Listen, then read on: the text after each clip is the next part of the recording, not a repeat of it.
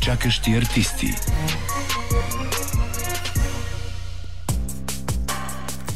Добър вечер от Централното студио на Дарик Радио в София. Минава 19 часа на 30 януари. А това е предаването за изкуство, култура и човекът плюс чакащи артисти. Аз съм Кристина Беломорска, тон режисьор е Мартина Евстатиев, а новините от изминалия ден ще представи Никола Братанов. Припомням ви, че ако някога не ни слушате на живо, може да поправите тази грешка, като ни слушате в Spotify или в сайта на Дарик Радио, а в профилът на чакащи артисти в Инстаграм може да откривате информация за бъдещите гостувания и за темите на предаването. Тази вечер ще си говорим за музика и за симулакруми.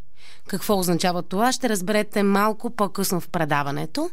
А сега преди броени дни беше официалната премиера на дебютната песен The Joys of Being a Human Being на младата изпълнителка Ария Филмена, която допреди известно време беше просто Марията Певичарова. Съвсем скоро ще излезе и дебютния албум Self Mythology, а през месец май очакваме да чуем и официалния втори сингъл Ерис от албума й. Интересното тук е, че този музикален албум не е просто албум, а зад него се крие цяла концепция и следваща връзката между света на мита, неговите матрици и проблемите на съвременния човек. Целият проект е създаден с съдействието на Национален фонд култура, студио Балканджи и разбира се Сдружение Конклав, които ще бъдат наши гости малко по-късно, за да си говорим за техния симулакрум.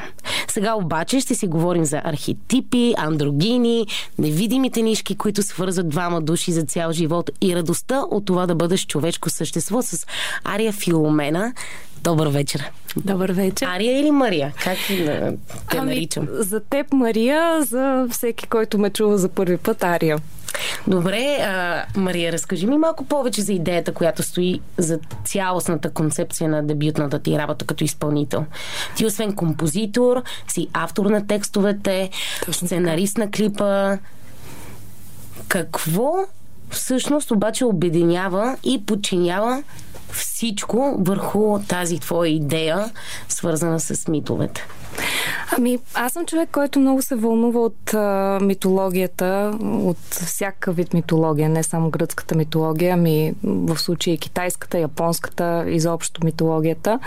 А, и смятам, че тя е много важна, а, не защото нали, някакви умни хора ни казват, че това е нещо много важно, а просто защото мен страшно много ме вълнуват тези сюжети. Смятам, че в тях са закодирани едни неща. Има едно богатство, което а, е валидно в а, всяка една ситуация а, по, по различен начин. А, да речем, ето аз сега сядам и правя на албум, правя нещо за първи път, което се равнява на нещо невъзможно, съответно, за мен в тая ситуация. И съм един своеобразен икар, който се опитва да избяга от кулата, да прелети над морето. И съответно, ако почна да разглеждам този мит, има някакви неща вътре, които биха били някаква насока за мен а, какво да правя в метафоричен смисъл, естествено. И аз смятам, че тези митове са много, много ценни а, метафори точно за, за някакъв вид направление а, относно това как да правим неща, които искаме да правим. А какво направление ти даде Луния Боки и неговите невидими нишки? Което провокира да ги превърнеш в песен, а след това е в музикален клип?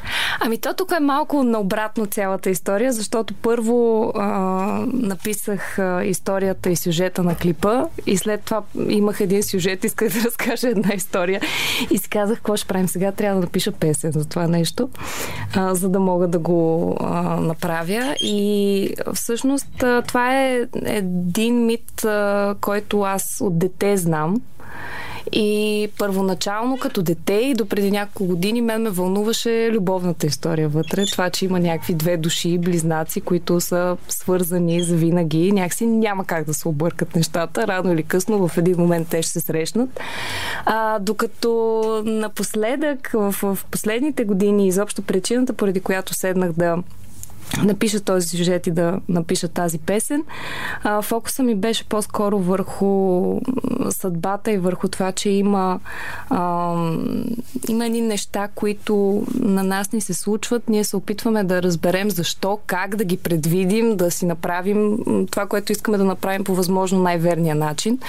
А то всъщност няма как това нещо да го разберем преди да се случи. А, и трябва човек да подходи с, а, което е много трудно, с с някакъв вид доверие. А, че когато си следва вълнението и си следва нещата, които го а, вдъхновяват, всъщност в един момент нещата ще се наредят по най-добрия възможен начин. А къде се преплита митологията и магията в днешния съвременен свят? И как ти се опитваш да ги проявиш вече като под някакъв, под някакъв вид медия? Ами, аз мятам, че а, магията си е винаги там и, и ние си я носим в един такъв подводен план. А, и проблема е, ако мога да кажа, че това е проблем, аз го чувствам като проблем за себе си, е, че се занимаваме много с а, някакви такива м, злободневни, ежедневни проблеми. А, неминуемо, защото такъв, такъв е живота, нали, в, който, в който живеем. Има страшно много неща, които а, ни взимат вниманието, но а, аз лично чувствам някаква липса а, чисто духовна, а, нали, може би и някакъв смисъл, който всъщност тези текстове и а, тази целият нали, цялата тая естетика в случая ми предоставя на мен специално и носи някакъв такъв екстаз на, на, на живота ми. И смятам, че ако митологията бъде представена а, по правилния начин и по подходящия по-скоро начин, това е нещо, което може да развълнува всеки, защото то е закодирано в нас. Добре, преди да продължим разговора изцяло вече обвързан с The Joys of Being a Human Being и разбира се предстоящите неща около албума, излизането на следващата песен, нека споменем все пак кои са хората, които стоят за създаването на цялото това нещо, което предстои да чуваме и да видим? Ами те са страшно много в, в, в няколко Кажи, кой е титулярния състав? Титулярният състав, естествено, по написването на този проект а, и неговото спечелване в случая към Национален фонд култура, а, много ключова фигура е Симона Здравкова, която е менеджер на проекта. Тя е член на Сдружение Конклав, а, които ме представляват в случая, а, тъй като тя е човека, който ме покани а, преди две лета вече да напиша проект за да осъществя албум. А, и тя е човека, с когото движим всичките тези неща по осъществяването на, и на клиповете, и на звукозаписа и така нататък. Много а, важен мой партньор е студио Балканджи, а, в частност Георгия Танасов, който е театрален композитор и звуков инженер а, и в случая към нашия проект той е консултант по звукозаписа, по аранжимента, а, тъй като аз съм един човек, който за първи път пише албум. А как се пише така тогава албум за първи път? Ами, има много начини. Аз мога да ти кажа моя случай какъв е. Разбира се. Твоя, кажи твоя.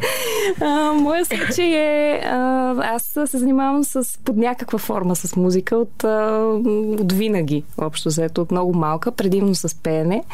А, по образование съм актриса, но реших, че искам да се занимавам по-скоро с музика, с писане на песни. Това е нещо, което ми е по-важно от изпяването на самите песни, нали? това да, да си ги напиша.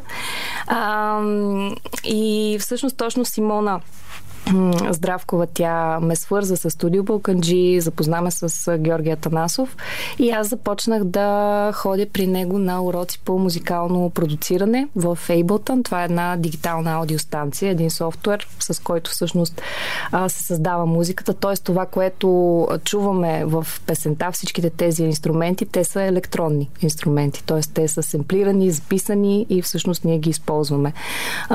как се случва самото писане? Сядам на пиано пианото, записвам една песен, измисляме и текста и след това вече започваме а, къде сама, къде в случая с тази конкретно песен като първа а, беше до голяма степен с Георгия Танасов. Сядаме и започваме да работим по аранжимента. Какви инструменти искам, какви партии ще свирят те, а, как това нещо да бъде изсвирено през клавиатурата по възможно най-верния начин за всеки един инструмент а, и как вече след това ще се запишат вокалите, как ще се миксира, мастерира. Това е всичкото нещо, което се занимават с него студио Балканджи. Ние ще си поговорим и малко по-късно а, за това всъщност как а, вие записвате mm-hmm. а, музика mm-hmm. и то не, в, а, не, не от гледна точка на записване просто на музика в студио, а записване на звуци, на среди mm-hmm. и на малко по-така а, различна атмосфера. Но сега пропуснахме ли някой да споменем от а, екипа? Ами, относно музиката Студио Балканджи, това са моите партньори. Относно Конклав. Сдружение Конклав, разбира се, които казахме, нали, че те, те в случая ме представляват. А, по създаването на клиповете, а, ти спомена по-рано, че нали, говорихме за това, че аз всъщност съм си направила сценария за клиповете, но а, режисьора на клипа, на Джойс, всъщност е а, един човек, който действа основно в Англия в момента, Александър Георгиев. А, той режисира музикални клипове, а, като продуцент се занимава на доста големи снимачни площадки също и аз го познавам от много години а, и го поканих всъщност да режисира моя дебютен видеоклип и той е човека, който застана в тази роля на режисьор, монтиран от един изключително добър монтажист, Атанас Богоев и вече има страшно голям екип, който стои зад а, осъществяването на не чак толкова голям, нали, но има едни 10-12 човека, които а, помагат за различните части. Ние клипа, нашите слушатели могат да видят клипа mm-hmm. в а, YouTube, нали така? В YouTube, а, ако напишат Ария Филомена, Филомена ПХ PH Филомена, а, ще ви излезе моя канал и всъщност там могат да гледат клипа. Песента се казва The Joys of Being a Human Being. А ако нямат премиум, какво ще чуят и видят преди да започне песента? Ами, реклами. Да, е, точно същото следва и след малко по Дарик. Прекъсваме за малко и се връщаме отново в студиото на Дарик Радио, където продължаваме разговора с Аре Филомена или Марията Павичарова. Това са чакащи артисти. Аз съм Кристина Беломорска. Тук до мен в студиото е Ари Филомена, с която си говорим за нейната дебютна песен The Joys of Being a Human Being. И сега следва на следващия въпрос към теб. А, как се пише музика, която носи митологична атмосфера на безвремие в контекста на съвременната популярна музика? Моля ти се, това е описанието на твоя проект. С него ти си спечелила НФК, проект на НФК. Искам да ми отговориш на въпрос. Това е много комплексен въпрос. Отговори комплексно тогава. Добре. Ами, а, какво е нещото, което аз търся, когато седна да пиша една песен? Сега тук навлиза и въпроса за жанра, нали, защото има хора, които ме питат, добре, каква музика пишеш? Нали, какво, е, какво е това нещо, което пишеш? И аз казвам ми, не мога да ви отговоря съвсем. Нали, това е жанр, който си е някакъв мой а, в момента. Може да се категоризира като арт-поп най-вече, може би, инди. А, и всъщност а, какво е нещото, което аз използвам, за да се пренесем в тази магична, митологична атмосфера а, в границите на една поп песен? Ами, а, до голяма степен аранжимент, който е съставен от класически инструменти, някакъв вид класическа оркестрация, която се комбинира с, нали, в формата на, на една поп-песен. А, както споменахме по-рано, това са инструменти, а, които човек използва през а, такива студийни библиотеки, които... За тях ще си говорим а... също, да. да. А, и те са изключително много и ти можеш, когато а, използваш тези инструменти, да създадеш звукова среда, може да създадеш атмосфера а, от, а, от всеки един инструмент, общо взето. От гласа, аз страшно много като човек, който е основно не инструменталист, ами по-скоро певец. А, използвам до голяма степен наслагване на вокали, а, високи вокали, основно, нали, с страшно много ревърб, с страшно много ехо, нали. А, и това по този начин всъщност се надявам, че ние успяваме да постигнем, когато съберем всичките тези елементи, а, нещо, нещо интересно и нещо, което навява на цялата тази тематика, за която говорим. И твоето усещане за нея всъщност? И моето усещане. До голяма степен е, нали, цялата тая тема до голяма степен се въвежда през, през текстовете, смятам, и през това от какво се вдъхновявам за всяка една песен, защото всяка една песен е вдъхновена от някакъв определен мит. А, затова нали, цялото EP, което в случая подготвям, ще се казва Self Mythology, самомитология. А, така че смятам, че текста много помага за това. Но в звуковата среда, именно комбинирането на някакви елементи, които м- нали, и то в, в някакво богатство, такова предобряне, едва ли не в един момент, а, което създава всъщност такова звучение. Сега, след мъничко, за първи път в ефира на Дарик Радио ще прозвучи твоята песен. Само, че аз ще ти дам а, възможността ти да представиш сега, като а, твой, твоят дебют много вълнуващо. Добре, аз съм Мария Филомена и сега ще чуете моя дебютен сингъл, който се казва The Joys of Being a Human Being.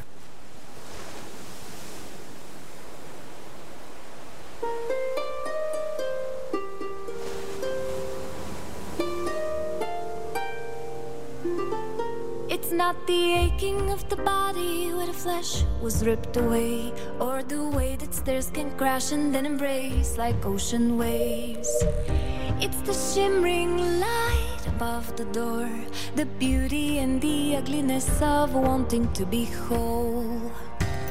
The road I took when I was blind led me to the place I found my eyes trying to be the hand and what's inside. Makes me hold on to things way too tight. These are the joys of being a human being, that luscious feeling of new beginning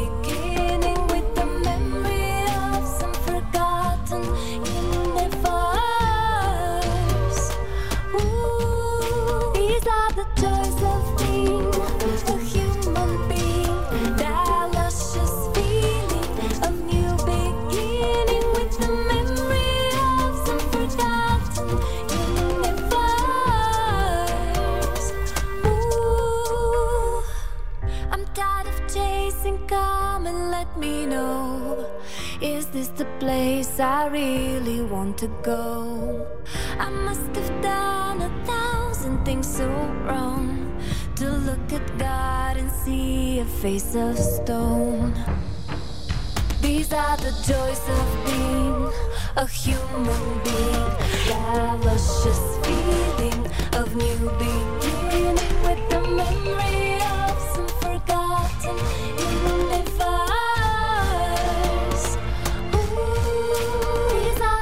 always live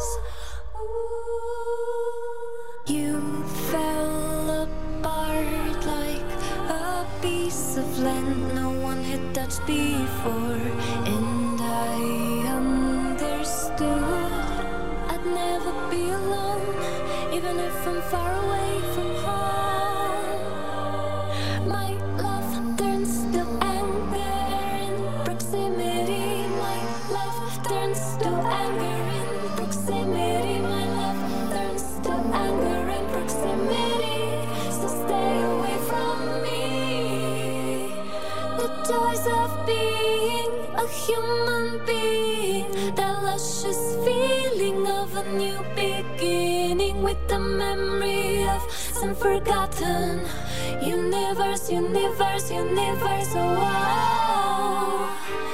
The joys of being a human being. That luscious feeling of a new beginning with the memory of some forgotten universe, universe, universe. Wow. Ами Мария, а, Ария, не знам, аз вече се обърквам, не знам как се наричам. А... Той аз се обърквам. А, от сравнително скоро е този псевдоним, така че не си сама. Да. Добре, честито първо. Благодаря. Наистина, пожелавам ти а, успех на и на песента, и на следващия а, сингъл, който ще пуснеш, и на албума, който нямам търпение да чуя и да видя. Дано... И аз. Да, а, да го чуваме съвсем скоро. Предполагам, ти ще направиш голямо събитие, да. което ще обявим. Да, което ще бъде лятото. Да, това не е финала на нашия разговор, това просто е а, Благодаря ти. Благодаря ти. пак.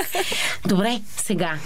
А, ти спомена за тези а, огромни музикални библиотеки, чрез които музикалната индустрия съществува. Само, че ти обаче, като един а, Ханс Цимър, не желаеш въобще да работиш с нея и си правиш своя си библиотека, в която, предполагам, трупаш някакви звуци, които в повечето случаи са идеята ти е да бъдат автентични, да носят а, по някакъв начин а, митологична атмосфера, архетипна дори, като звучи още по-абстрактно. Да. Но как се събира такава музика? Това не е като да събираш пеперуди, да речем. А всъщност е доста сходно. Така всъщност е, да.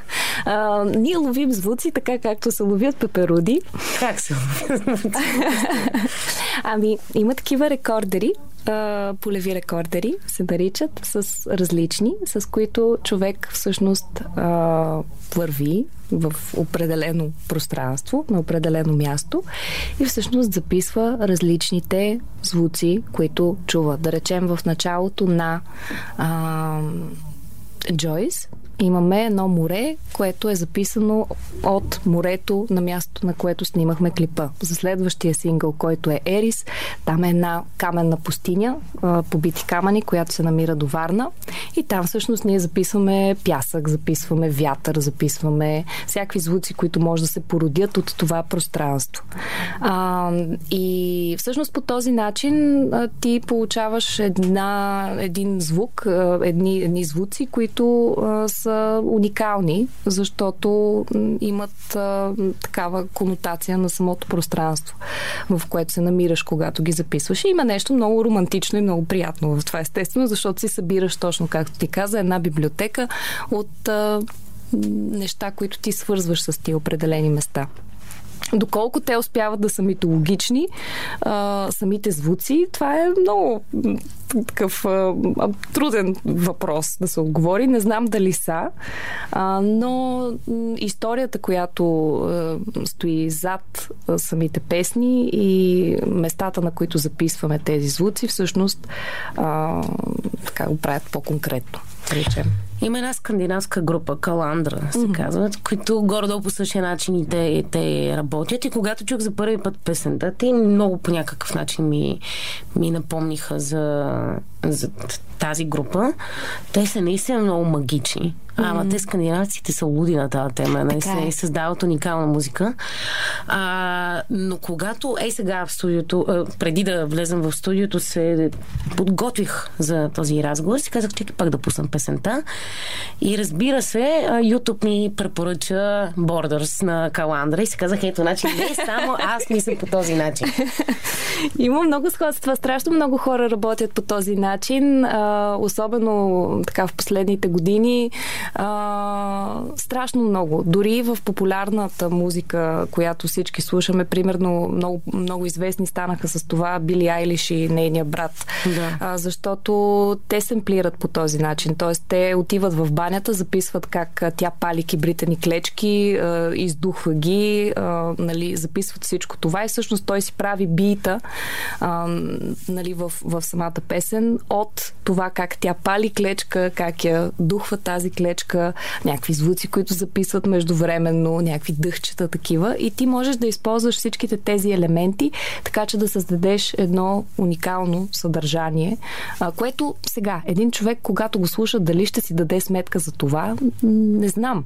Но ти в самия процес подхождаш по един такъв начин, който неминуемо за тебе е страшно вълнуващ, защото сега всичко се поражда тук и сега и работиш а, а, с защо нещо си мислиш, че е необходимо а, и повечето вече изпълнители, както казаш, ще прибягват от това да създават всеки един звук, който го превръща след това в бит, в а, някаква основа, мелодия? Ами смятам, че има а, по някакъв начин едно пренасищане вече от а, това да се използват неща, които са направени и са ти готови. А, може би е това. Може би всеки се опитва да направи нещо ново. То никога не е ново. Съвсем както нали, тук що обясних, то не е ново. Но, но има нещо много интересно и много вълнуващо в това да, да записваш по този начин неща и след това да ги подреждаш и да правиш нещо. И да ги превържаш в... И да ги превръщаш в песен, да, която после всички слушат. Добре, а защо в крайна сметка ти се спря? А, нека по-конкретно да ни разкажеш за този mm-hmm. мит, за лунния бог. Mm-hmm. И какво всъщност, как, какво е символното значение, освен в исторически план? Mm-hmm. Някак така основополагащ. Mm-hmm. А, но и вече за теб. Ти каза, аз съм а, и, разглеждала в началото историята от а, любовен план, но защо стартира с нея? Ти каза, че си я записала, т.е. ти в началото си имала концепцията за клипа, след това си написала песента. Mm-hmm. Но защо така започна? Защо конкретно този да. мит е въпрос? Не мога да ти отговоря. Това са неведоми са пътищата. А... Да. така да кажем. Ами, а, много, пак казвам, аз от, от малка а, знам тази история. Има един много хубав филм Кимино Нала се казва Твоето име. Той е а, анимационен, анимиран филм е. И там всъщност си играят с а, тази идея за, за червената нишка, за душите близнаци. Те там си влизат в телата един на друг. А, събуждаш се като другия човек mm-hmm. и той се събужда в твоя живот. И това е нещо, което ми направи страшно голямо впечатление. А, и си казах, окей, тук има нещо, което, което за мен е което за мен е важно, което за мен е вълнуващо. Пак казвам, какво е, а, дали е това, че нали, точно тази идея, че каквито избори да правиш, ще има някакви неща, за които си вързан, които на теб ще ти се случат и ти искаш, не искаш, нали, не можеш да избягаш от тях и това е така трябва. А, дали е а, точно това, че има, има нещо много симпатично в това, че ти се, най-често се опитваш да избягаш от тия неща. А, или се опитваш да ги направиш, но по някакъв друг начин, нали? така че да ти е малко по-комфортничко, да ти е малко по-удобно. А те всъщност не те питат и си се случват. И това е нещо, което можем да видим и в а, самия клип. Ако го гледате, там има два персонажа, които в случая аз играя и двата, и мъжкия, и женския, а, на тези души близнаци. И всъщност а, по-комичния а, и по нали, персонажа, който с повече самоирония съм написал, всъщност е женския персонаж, който а, той открива в началото на клипа а, мъжкия персонаж на един плаш, вижда тая червена нишка, не знае точно какво означава, но решава, че сега ще го спаси този човек, ще си го привлече в своето си вкажение, ще го държи да не избяга и всъщност нещата се обръщат непрекъснато. Точно защото кой си ти да, да контролираш нали, нещата. Те нещата си имат някакъв начин. Ще се случат, да. трябва да се случват. Чакащи артисти.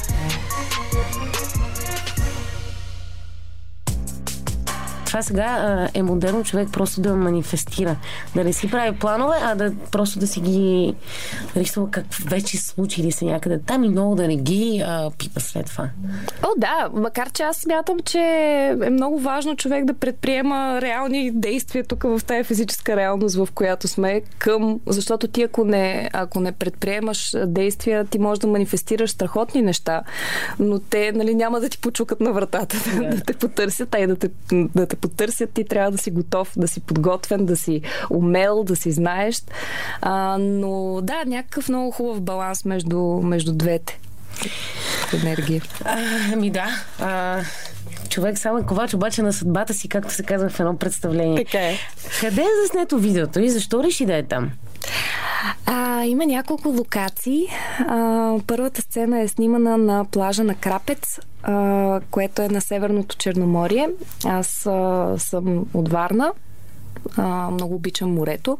И като цяло, като си представях тази история, когато, защото аз обясних, че страшно много харесвам този мит и сега идва въпроса как да го сложим в нашата реалност, в това съвремие, в моя контекст, защото все пак идеята е през мен как преминава цялата тази история. И си го представих на един плащ. Просто се събужда една момиче на, на този плащ. Той е абсолютно безлюден и открива, че единия и крак е завързан за някаква червена нишка. И така нататък, нали всичко останало. Трябваше ни плаш, който да е безлюден в началото на септември месец, когато бях, което по морето не е много лесно, защото хората си ходят на плаж до средата на септември, да не кажа до края понякога.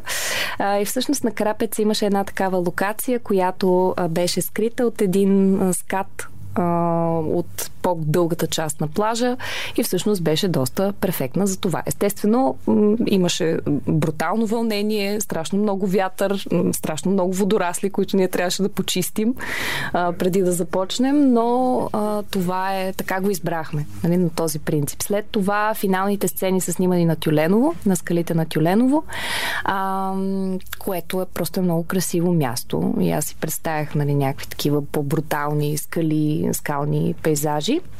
Другите сцени... Крапец също е изключително красиво. Много. Особено вечер имам чувството, че всичките звезди са се събрали там. Да, да, да. Има нещо диво. Страшно много, понеже стила и изобщо естетиката, която търсим е тази на магическия реализъм търсихме някакви такива места, които хем могат да са навсякъде, хем едновременно с това носят такава по-особена енергия в себе си. А, другите сцени ги снимахме в а, Хотел Адмирал, които са наш партньор, а, безвъзмезно а, предоставиха едната от стаите, в които всъщност ние заснехме сцените а, и а, галерия Георги Велчев, във Варна, в която се разиграва друга сцена, която пък избрахме, тъй като по стените в тази галерия има страхотни пейзажи, точно от Тюленово и точно морски. И решихме, че това е така много хубава препратка, с която можем да играем, можем да скачаме от галерията, но тези други локации. И това беше така, си мотивирахме всъщност този, този избор и сме много благодарни целият екип на а, двете локации, съответно хотел Адмирал. Да, може би не е нужно да повтарям. Но да, те са къде? Може да кажеш просто къде са. Във Варна. Ето, във Варна. Добре, май месец предстои втория сингъл. Mm-hmm. Ерис. Mm-hmm. А можеш ли да ни разкриеш към мит или пък архетип стои зад тази песен? Ами аз няма да издавам твърде много. Достатъчно, но... за да ни а, Ерис, това е на английски а, Ерида, която е богинята на хаоса и на раздора в гръцката митология. И аз като един човек, а, който има страшно много хаос в живота си, а, се вдъхнових да напиша тази песен, като всъщност тя е една персонификация точно на, на хаоса и моите взаимоотношения с хаоса, моите взаимоотношения с тая богиня, как се опитвам да се освободя от него, как го приемам в един момент. Така че това е, това е основното зрънце вътре в, в тази идея. А каква ти е генералната хикуба на самомитологията? Дефинирай въпрос си малко повече. Защо правиш този албум? Освен, че си решила да се занимаваш с музика. М- защо е този защо албум? Е защо този митология? Албум? Защо музиката? Защо... А, защо музиката? Въобще всичко. Защо? Просто ми е много интересно. Аз, както казах, по принцип цял живот е имал музика в, в живота ми под някаква форма. И в един момент просто осъзнах, че а, най-много се чувствам като а, себе си, когато седя и пиша песни. И пея и си създавам цял един свят сама с помощта на други хора после около тези сюжети и тези песни. А, интересно ми е да, да пиша албум, в случая използвам митологията, но по, по някакви а, концептуален албум, така, така се казва, нали? А, в някакъв друг свят, в, а, някакъв, а, в някаква конкретна сюжетна линия. И как аз се срещам с, с всичко, което е вътре. А, така че това е много сложен въпрос. Изключително. Изключително. Най... Мария е най-Мария, когато когато пее. Когато, когато създава музика. Когато създава музика. Добре, а, ние сега ще чуем новините от изминалия ден, а след малко ще се върнем отново в студиото на Дарик Радио, където ще довършим разговора с Марията Павичарова, която ще ни разкаже малко повече за работата и с Иво Димчев и ще ни каже всъщност какво е очаква тук на сетне. Връщаме се след малко. Останете с програмата на Дарик. Това е Дарик.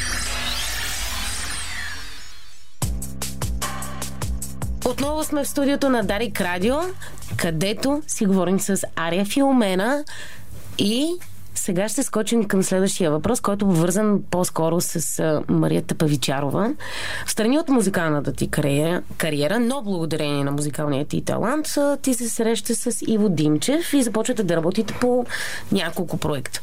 Първо, ни разкажи малко за тези проекти, можем ли да ги гледаме скоро някъде и най-важното, какво е онова нещо, което а, работата ти с такъв артист като Иво Димчев а, те научи. Защото съгласявайки се да, да бъдеш част от а, неговите спектакли, представления, то е отвъд те две думи, а, това си е някаква провокация. Mm-hmm. Но къде по-напред те отведе Иво Димчев в артистичен и житейски план? А то е огромно богатство човек да, да работи с него, защото е изключително интересен.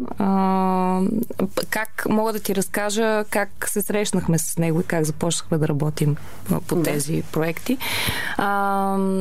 Аз бях започнала уроци по музикално продуциране, уроци по пеене и така нататък и се появи всъщност един кастинг който той направи доста така неформално, просто го обяви в социалните медии, че търси певци за неговия мюзикъл, който ще прави In Hell with Jesus в Ада с Исус. А, и аз като човек, който много харесва как Иво си пише песните, как ги изпълнява, тази неговата странна такава естетика, която си е много негова, много уникална, си казах, това е супер, искам да работя с този човек. Не знам на къде ще ме отведе това, но задължително. А, и имаше един доста дълъг такъв процес. На аз му изпратих песни, той не ми отговори много дълго време. Аз си казвам, о, не, край, той не, не, ги, е, не, не, не ги е харесал просто. И в един момент просто ми се обади, представи се, каза ми, ела тук в моето студио да, да направиш един кастинг. А, и така, вече около повече от година и половина всъщност работим заедно. Направихме този мюзикъл в а, Виена, беше премиерата на, на, в Ада с Исус, а, където неговия формат е много интересен, а, където всъщност целият мюзикъл е един кастинг за направата на този мюзикъл, където ние пеем неговите песни, той ни провокира да правим различни неща, за да може да си представи дали ние пасваме на, на тези персонажи.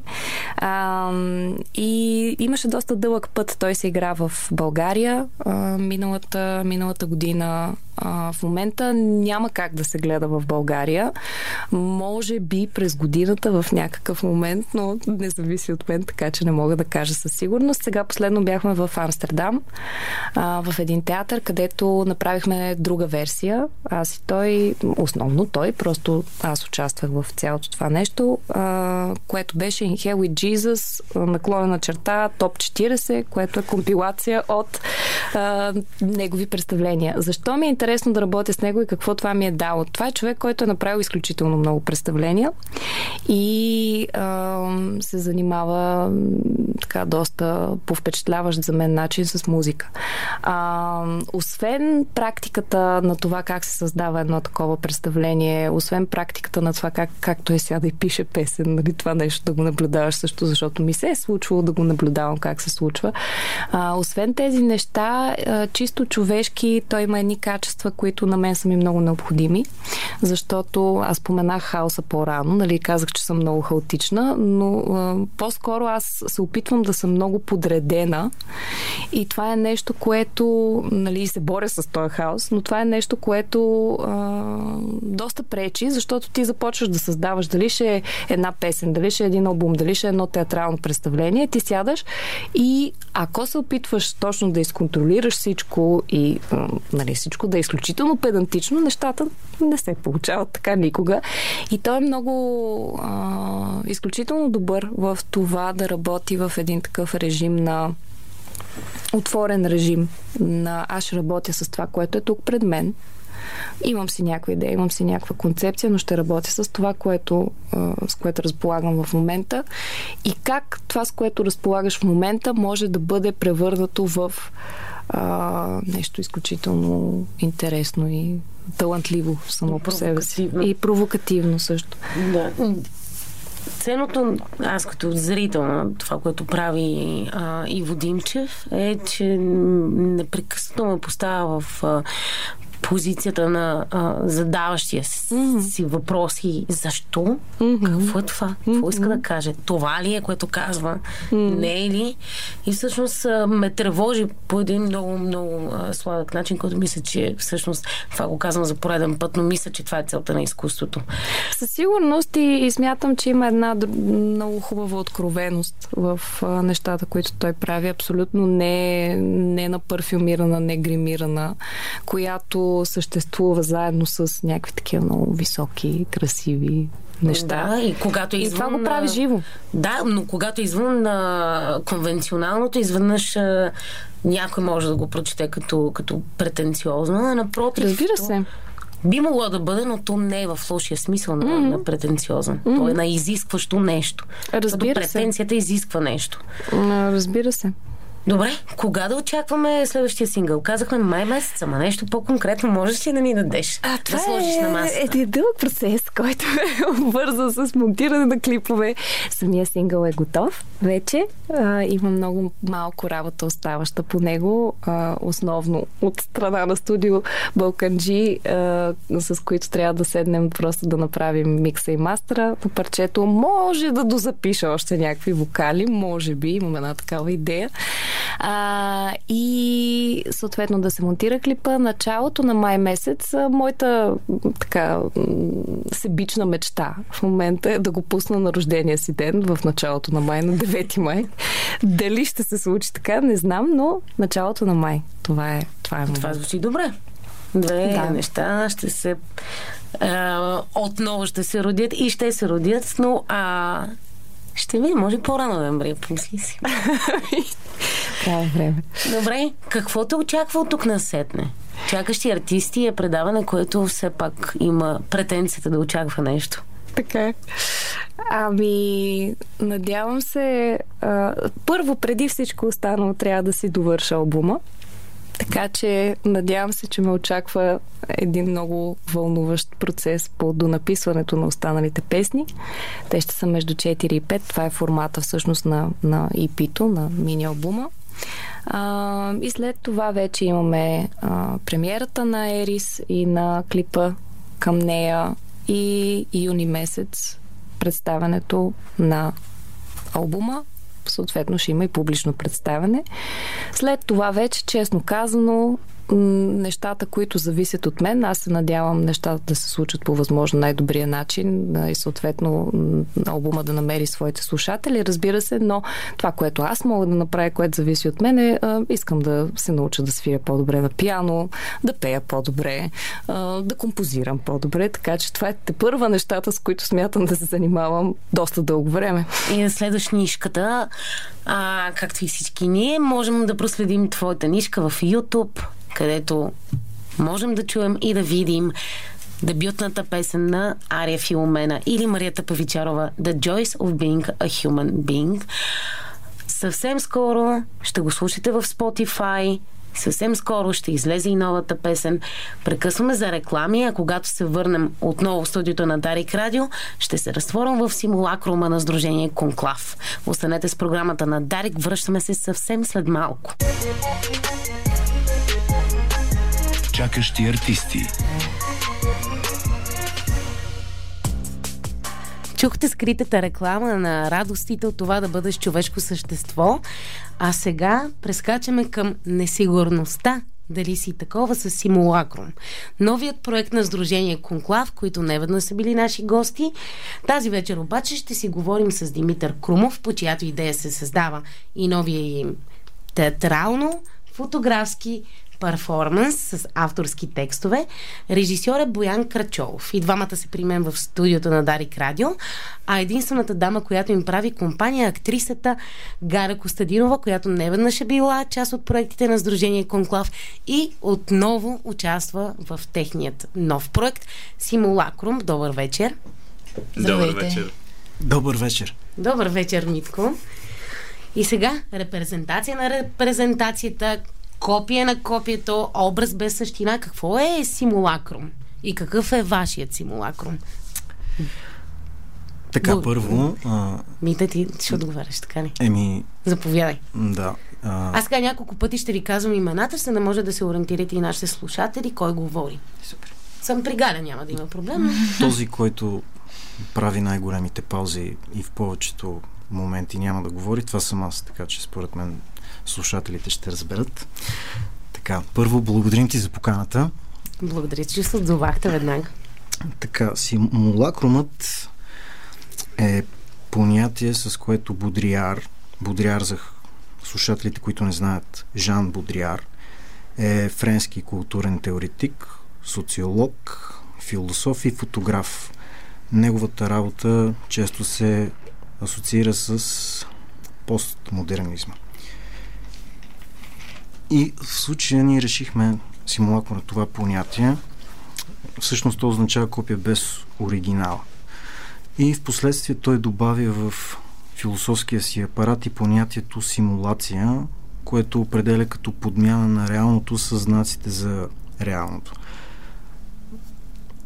Изложбата представлява изследване на влиянието на портретната фотография върху културната и идентичност, както и анализ на понятието симулакрум и неговата роля в визуалната култура. А кой е част от този екип? Ти си фотограф. М, Да, аз съм фотографът, режисьор на този театрално-фотографски перформанс е Боян Крачолов. Участват актьорите Симона Здравкова, Александър Кънев, Галя Костадинова, Лора Недялкова, а, Гери Цакова, заедно с а, Йосиф Гирджиков, който той влиза с неговата музика. Това е композитор на, Да, на, на вашия перформанс. Плаката, доколкото видях, е дело на Боя... Божидар Йорданов. Боби, точно така. А, инсталацията е на Антония Соколова и музикалното оформление на Явро Милчев. Добре, ще ни разкажете ли малко повече за, за това какво всъщност а, трябва да очакват нашите слушатели, когато отидат и попаднат едно представление? То е перформанс всъщност, Мгм. има някаква картина, То всъщност фотография и едни хора, които се опитват да докажат, че тя ги има. А, много бърза вметка само да добавя, че все пак това, тази изложба е дипломен проект на Димитър Крумов, т.е. с това той ще се дипломира в магистърската си програма по фотография. А, и поради тази изложба му дойде идеята да ме покани за, така, за този, да бъда режисьор на едно, то не е точно съпътстващо, но перформативно, как да кажа, перформативно осъществяване на тази изложба. Този проект е подкрепен от Национален фонд култура и е част от програмата на, Сдружение, на програмата Showcase на Сдружение Конклав, която ще се реализира през цялата 2024 година.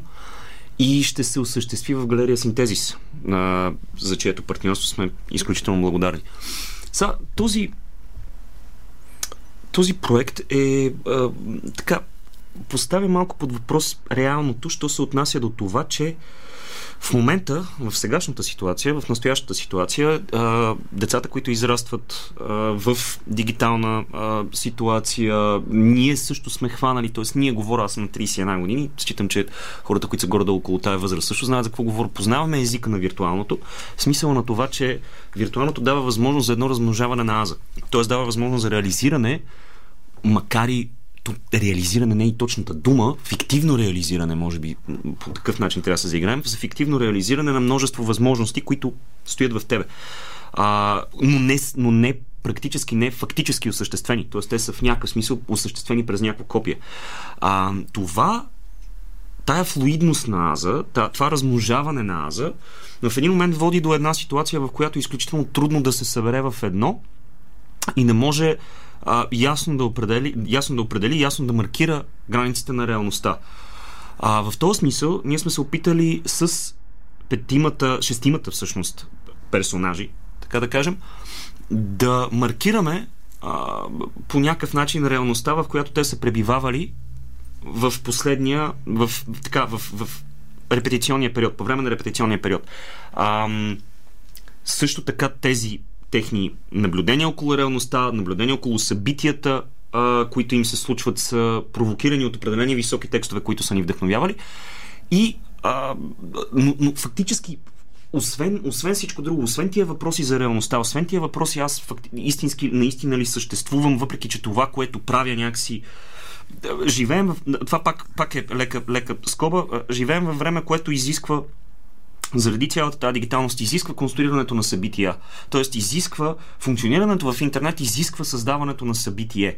Тоест, дали някаква снимка, дали някакъв пост, нали, да не влизаме в тия злободневности, но това по този начин се контролира, се конструира, има иллюзорно събитие. Ние сме, на нас ни е въздадено някакво време и ние това време се опитваме да го това има определени мъртви, празни времена, които се опитваме да поне ние да си създадем усещането, че сме конструирали събития. Постфактум, като се вгледаме в това, може би да решим, че не е точно, не е точно така, че може би сме живели по друг начин, а не по този, който си представяме. Ерго, били ли сме в ние, ние в тази реалност и кои са конституентите на тази реалност? Как, как ние определяме, т.е. тя субективна ли е, обективна ли е, вътрешна ли е, външна ли е, по какво я разграничаваме като същинска, като фактически налична. И тези, този перформанс ще се, ще се стреми да разбие някакси да свали като в някакъв смисъл като лук, да свали люспите, определени проявления на реалност, т.е. говор, физическо поведение, фотографски изображения, а, да се опита да ги разлепи една от друга и да види дали някакси как да кажа, да се направи тази дисекция, за да се провери всъщност аджеба аз живял ли съм същински през този период. И се надяваме този въпрос, гледайки и зрителите, да, да си го зададат. Тоест не толкова, може би, рационално, колкото по-скоро интуитивно, чрез асоциацията си с това, което се случва пред тях. А хода да изберете да работите по авторски текстове, предполагам, а, е породено от идеята тези неща наистина да бъдат много по-близки от една страна до самата публика, а от друга страна наистина да се разглеждат различните проявления на аза. Точно така. А, доб... освен, как... това, освен това, само още едно допълнение. А, все пак, пак държа да кажа, че тези, тези неща, тези писти, да кажем, през които се разглеждат, тия неща са провокирани от определени образци. Те са провокирани дали ще е Хамлет, дали ще е друга пиеса, но има и нещо друго. Все пак тези актьори стоят до изображенията си. Те не са в роля. Те не, са, те не представят някаква роля, т.е. ние трябва да се занимаваме с личността. Изначално заложената концепция актьор до изображението си имплицира това, че ние трябва да се занимаваме с това какво представлява този човек фактически, а не някакъв текст, който той може би е научил или нещо, в което така може да влезе, ами той какво е? Какво? Да се опитаме да го дисектираме него самия. И пак казвам, по този начин се надявам, че и гледащия ще може да направи някакъв такъв разрез на себе си през отчуждението от самия да, себе си. абсолютно. Добре, а тези, текст, тези авторски текстове, все пак предполагате няма да са на прима виста, нали не, така? Вие работите, не, имате ход, през който минават да. тези репетиции, но се достига до, до някаква изповедност под някаква форма. Някаква, нали, Леко изкълчена такава. Даже не леко изкълчена, но да, разбирам те какво искаш да кажеш. Тоест има ли реални такива фактически събития, които провокират тези текстове и те работят с реални събития от този, може би, иллюзорен а, Те работят а, с, свят, с събития, да не влизаме тук в... Да не влизаме Ние в, пак в... трябва да поведем на... Да, да, да, не, да не влизаме в Шопенхауеровия дискурс, исках да кажа. Нека И няма и да го направим. А, но, но това, което те могат да маркират за реалност, за реално случило се, е това, което те са изпитали, това, което на тях им се е случило, това, на което те са се натъкнали. Нали, в средновековния дискурс се твърди, че а, ти се натъкваш на събитието, ти не, ти не го подготвяш, ти се, то ти се така спуска. И искахме да проверим в този диапазон от, от репетиционния процес какво може да им се случи и по това евентуално да се теглят, да се проверят и някакви а, изводи за, за, за, за по-големи етапи от живеенето. В някакъв смисъл се опираме на документалистика, на техни лични извървявания, но се опитваме пак да огледаме, да огледаме един период, един определен период така, времеви и да видим вътре случва ли се нещо, не се ли се случва, мъртво ли е, трябва ли да го изпълним с нещо. А как се провежда един такъв а, репетиционен а, процес, който все пак предполага а, малко по-различен начин на достигане до Ами, конкретна много... цел. И по-скоро, може би, Галя може да ни О, разкаже малко по-подробно за това как всъщност а, протича репетиционния процес, защото доколкото знам, а, той е доста интересен, провокативен. Може, ако искате да ни издадете малко от кухнята, както се казва в а, панелските предавания.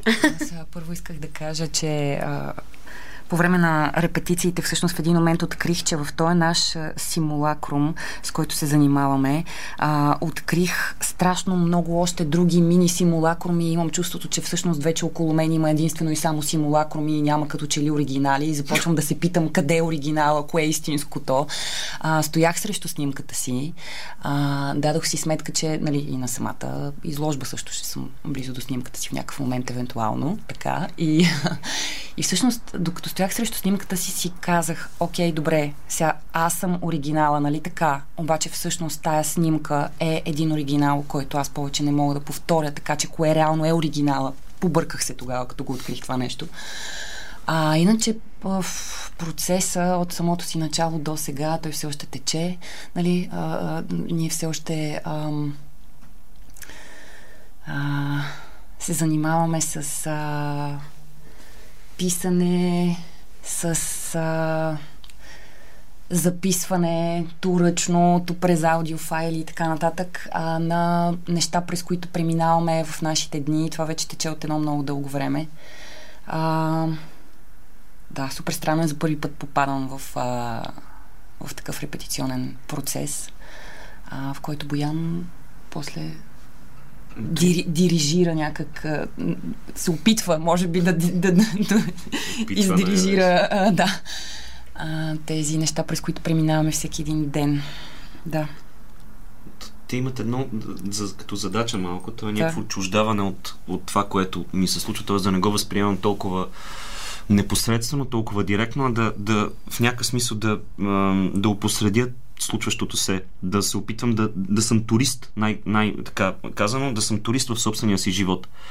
И това води до определени, съответно имаше и а, така, а, проблеми, да кажем, а, с това, че те усещат, че постоянно те живеят живота си, самонаблюдавайки се, и това води до, до проблеми, така да се каже. А тая задача за... Та, ме накара в а, цялото това време да, да не мога спокойно да вървя по улицата, да не мога спокойно въобще да живея, защото не спирах да се самонаблюдавам. А, не спирах да... А, и между другото, да, самонаблюдавам се, излизам от себе си като че ли, нали? И пак се чудиш, сега, аз наблюдавам оригинала или това, което наблюдава това нещо е оригинала.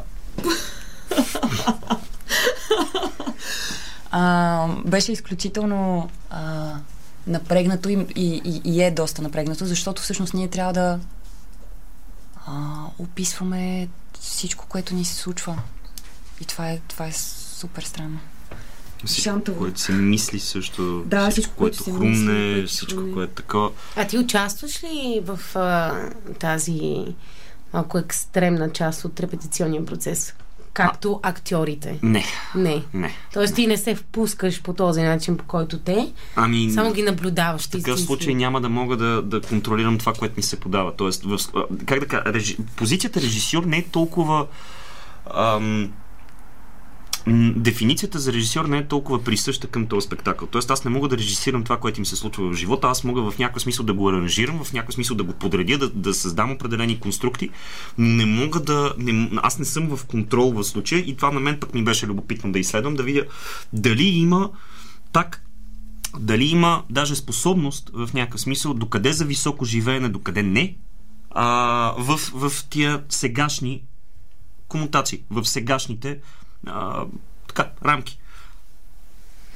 Добре, прескачаме отново към а, Митко, който в момента, в който а, си решил, че твой дипломен спектакъл, ще кажа, обаче не е. Обаче Твоята не е. дипломна работа, магистърската ти работа върху тези снимки, всъщност от какво беше провокирана? За да може малко по-късно да се превърне в това, което ще видим съвсем скоро. На 2 и 5 февруари, нали така? Точно така.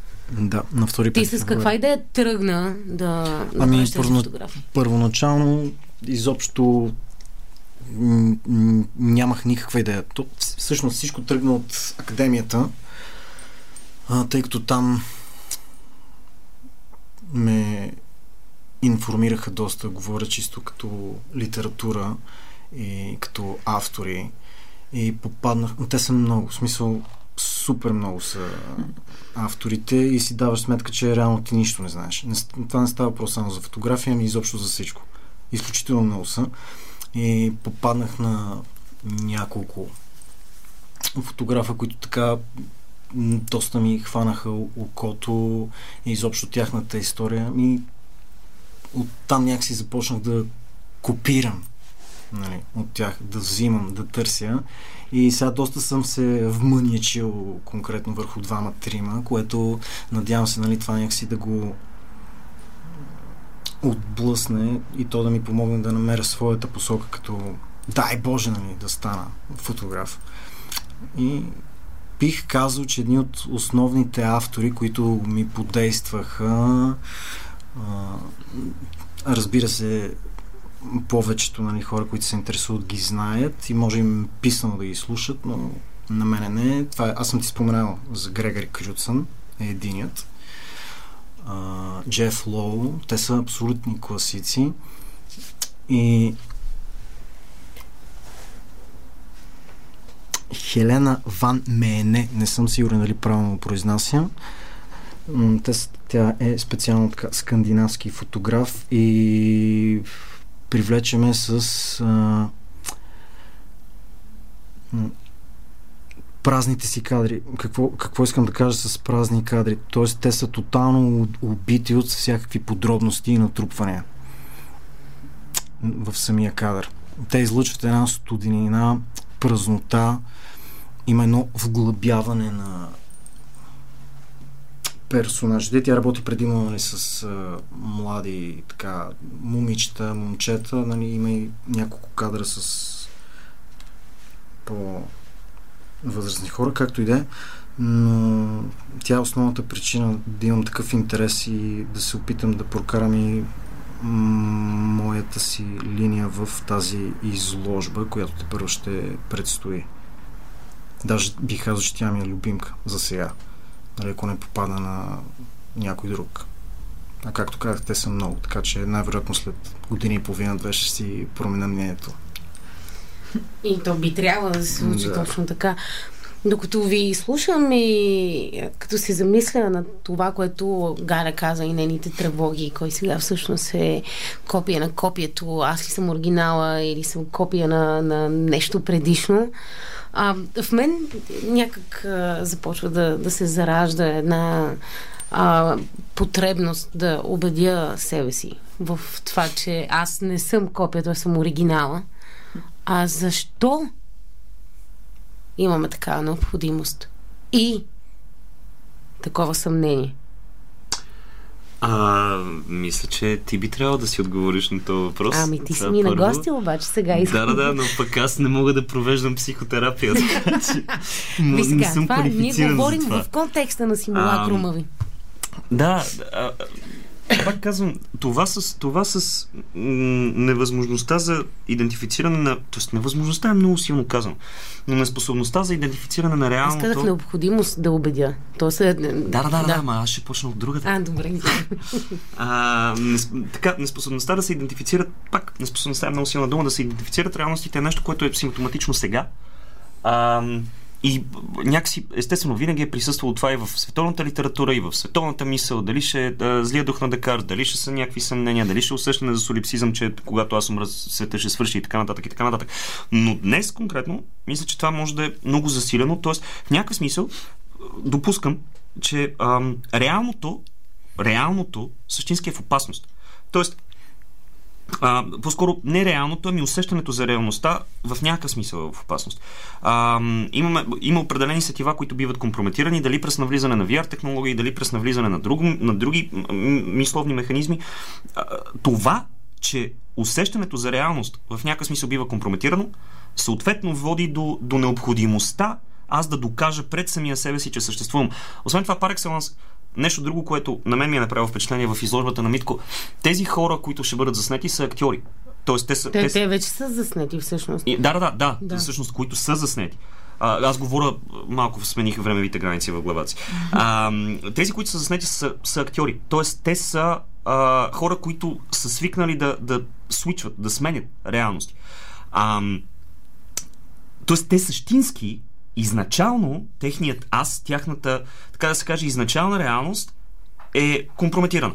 Тоест, те, те същинския им център, вече заради самия факт, че аз се люшкам от нещо в друго, в друго, естествено това може да води до кристализиране на моя център, но може да води и до, до пак казвам, до неговото компрометиране. В този смисъл те ще бъдат оставени там.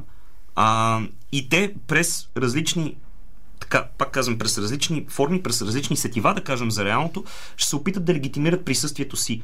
А, естествено, познаваме тази ситуация, в която в един момент актьора спира да знае дали Брехт много е предупреждавал срещу него, но все пак спира да знае той ли е, не е ли той, живота му сцена ли е, не е ли сцена. Малко, малко започва да се смесва и съответно това са, как да кажа, това според мен са хората, през които е най-интересно да бъде изследвано това нещо. А, и да, отново пак на въпроса ти, наистина мисля, че мисля, че така, че сетивото ни за реалност е в, е в опасност. Прекалено много ле... а, самата пак, а, реалността много лесно става имитируема. А, много лесно, много, много несъзнателно, неосъзнато. Нали, гледали сме това клипче, в което ам, всички хора са с VR очилата, те виждат нещо съвсем различно и покрай тях минават, дали беше Цукърбърг, дали беше Мъск, вече не си спомням, но между тях минават, те нямат никаква идея кой къде е. А те са физически някъде. Тоест, вече някакси белега за реалността, като че ли спира да бъде физическото, спира да бъде сетивното, което за мен е умерено притеснително, но това е, това е нещо, което така не че ще отмине. В смисъл, това не, аз мисля, че ще има някакъв ренесанс на, на, на а, сетивното, на, на, на конкретното. Това е неизбежно. То е махалово, така или иначе. А, да, Вмъквам се, само за да Галя. разкрия една от а, задачите, които ни е дал Боян. А, и тя е за хетеронимите и това колко е въз, възможно ли е всъщност ние да открием още хора, които живеят в нас, колкото и странно да звучи това. А, по примера на Песола. и, да, Трябва да примера се- на Песола, а, в когото явно живеят супер много хора, се оказа. Та, тая задача, естествено, за нас като актьори беше супер интересна. А, и ето аз сега даже съм облечена с мъжка риза, защото се опитвам да, да вляза по някакъв начин в един от хетеронимите, който съм си измислила. Та, имам няколко хетеронима и това е изключително също объркващо и мега шизофренично. А, и, и по този ти, ти нали, попита как можеш как ти беше въпрос точно? Да, как, как можеш да знаеш дали ти самата си оригинал? Да, или да. си, Ами, или си като, като, като ти дадат такава задача за хетероними, още повече, може би, може да запиташ кое точно ми е оригинала, аз ли съм оригинала, къде е оригинала изобщо. Но а, да, това с хетеронимите е изключително интересно. Та, да, имам няколко хетеронима за сега. И другото нещо, което бих искал пък да допълня това с хетеронимите, концепцията за, според мен поне, за статичност на в някакъв смисъл на аза, в някакъв смисъл на, на, на това, което аз представлявам, нали, опознай себе си и така нататък. А, концепцията за статичност идва още от Древна Гърция насам. Тоест, от, още от Древна Гърция. Тогава някакси, дали оплашени от, дали оплашени от хаоса, дали поради други причини, но те търсят начин по който да хербаризират, да се да, да, да, един аз, една личност да бъде статична. С течение на времето започва да се разбира, че тази концепция не, не е толкова работеща. И мисля, че днес също е в някакъв смисъл апогей на, на деструкцията на това мислене. Тоест няма как аза да бъде фиксиран, аза може да бъде легитимиран само през действие, само през правене, но не може да бъде забит в една точка, защото той има някаква а, така, има някаква променливост, има някаква флуидност, много трудно. Каже ли се аз съм, аз вече не съм това, което бих казал аз съм. Аз съм бил това. Както снимката, тези хора, които ще видят зрителите заснети, те вече са мъртви. Те ги няма. Актьорите, които са до снимките си, вече са други хора. Ние не си даваме сметка малко как тече, как тече времето, как текат някакви неща и колко лесно могат да отхвъркнат. Нали? Но... Това ме е страх от това нещо. Еми, то е факт. Това вече не е, това не е, това не е тук. Mm. То е било, то вече е било. Именно в мига, пак казвам, в мига, в който кажеш аз съм, ти всъщност казваш аз съм бил. Mm. Ти вече не си това. Да, да. Даже успеш ли да го определиш, означава, че това вече не е валидно, че това не е оперативно. Добре, за да разсеем малко тревожността от а, този разговор, искате ли да ни разкажете как всъщност а, ще протече този перформанс? Какво, как ще влизат хората? Няма да е по конвенционалния начин да има столчета, да сядат, Не, да няма. гледат. Ще се разхождат най-вероятно из пространството. Точно така. Като на изложба. Като на изложба, но, но перформанс. трябва да кажа, че за сега предвидените изигравания са, първите 7 предвидени изигравания са на 2 и 5 февруари. Съответно, на, с целият спектакъл трае половин час и на 2 и на, на 5 февруари има предвидени слотове, т.е. има предвидени определени времеви диапазони. А, на 2 започва от 5, 6, 7, играе се от 5 часа, 6 часа, 7 часа и 8 часа. На 5 февруари се играе от 3 часа, 4 часа и 5 часа, а като записването, входа е безплатен, но местата са ограничени и записването става през форма зрителите, тези, които се интересуват, могат да намерят Сдружение Конклав в а, социалните мрежи Facebook и Instagram. А, там има а, формат, бланка, през която може да се осъществи това записване. И а, да, пак местата са ограничени и ще бъде, зрителя ще бъде свободен да прехожда през цялото пространство, да се спира при определени хора, да гледа колкото иска от тях, след това да минава през други.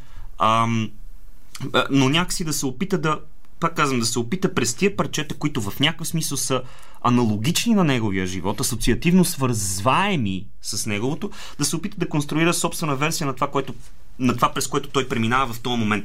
Естествено, това няма някакви терапевтични уклони, а говори за така, по-скоро за опит за, за някакво осмислене, защото осмисленето помага. Не може да се живее през цялото време на автопилот. А се опасявам, че в момента се влиза в едно такова автопилотно живеене. За съжаление, по-скоро усещането на... Но ти как да разсееш тревожността, то да. сега въздишаш. Ами, да, ми, ми, защото сега какво? Ние да, да слагаме тук една обективна реалност, която е такава каквато е. Ми аз, примерно, никой вече не мога вляза в NBA. Ами, То свършил. Но може да, мога да играе NBA 2K, еди, какво си и да... Да. Да съм Леброн Джеймс. Аз не съм Можеше, Леброн Джеймс. да. И, а, и Митко вече е заснел своите а, снимки и все пак може да си препомни дали технически е имало нещо специално, докато го е правил или не. Просто заснемане. Как си изградил средата, в която ти си заснел тези хора? Да. Къде, къде си ги снимал? Ами, аз много Какво държах, си пренаредил? Много държах да бъда в домовете на всеки един. А,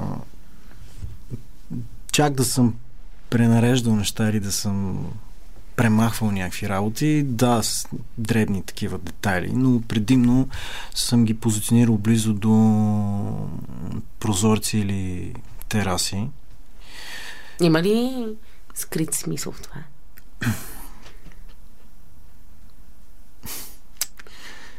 Криси, всичко е. Всичко е...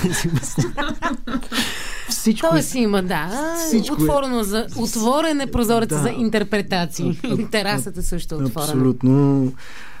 Аз искам всъщност много да благодаря на колегите си, тъй като някои от тях бяха подложени на непрестанно снимане, спиране, пак снимане, т.е. студено, те треперят и Да, при мен валеше дъжд. при Галя валеше У дъжд. вас вали дъжд. Аз съм снимана на тераса. Тя снима на тераса с, Отворена а, тераса.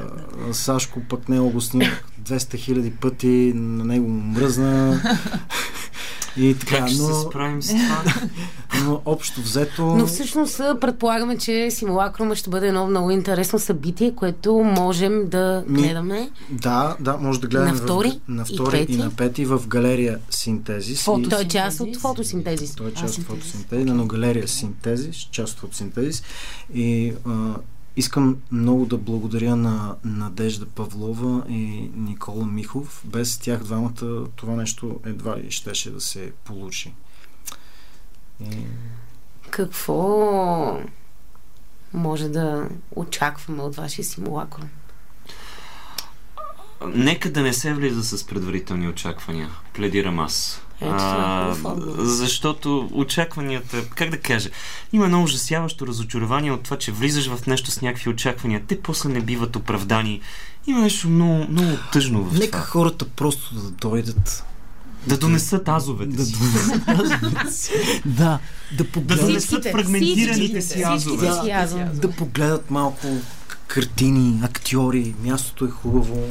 Така. Актьорите талантливи, Актьорите са много талантливи. най-вероятно. Да. Ами добре, а, много ви благодаря за това гостуване. 2 и 5 февруари слотовете може да ги видите в а, всички социални мрежи на Сдружение Конклав, в Фейсбук и в Инстаграм, дори да напишете в Google Сдружение Конклав, ще ви излезе цялата необходима информация. Това бяха чакащи артисти за този вторник. Пожелавам ви безсмъртие до следващия. Бъдете благородни и не се смущавайте твърде много от въпроса дали съществуваме наистина, копия ли сме на нещо, защото и да сме, просто нищо няма значение, ако ние не му придадем такова и не го направим по-голям, отколкото е. Аз съм Кристина Беломорска. Спокойна вечер.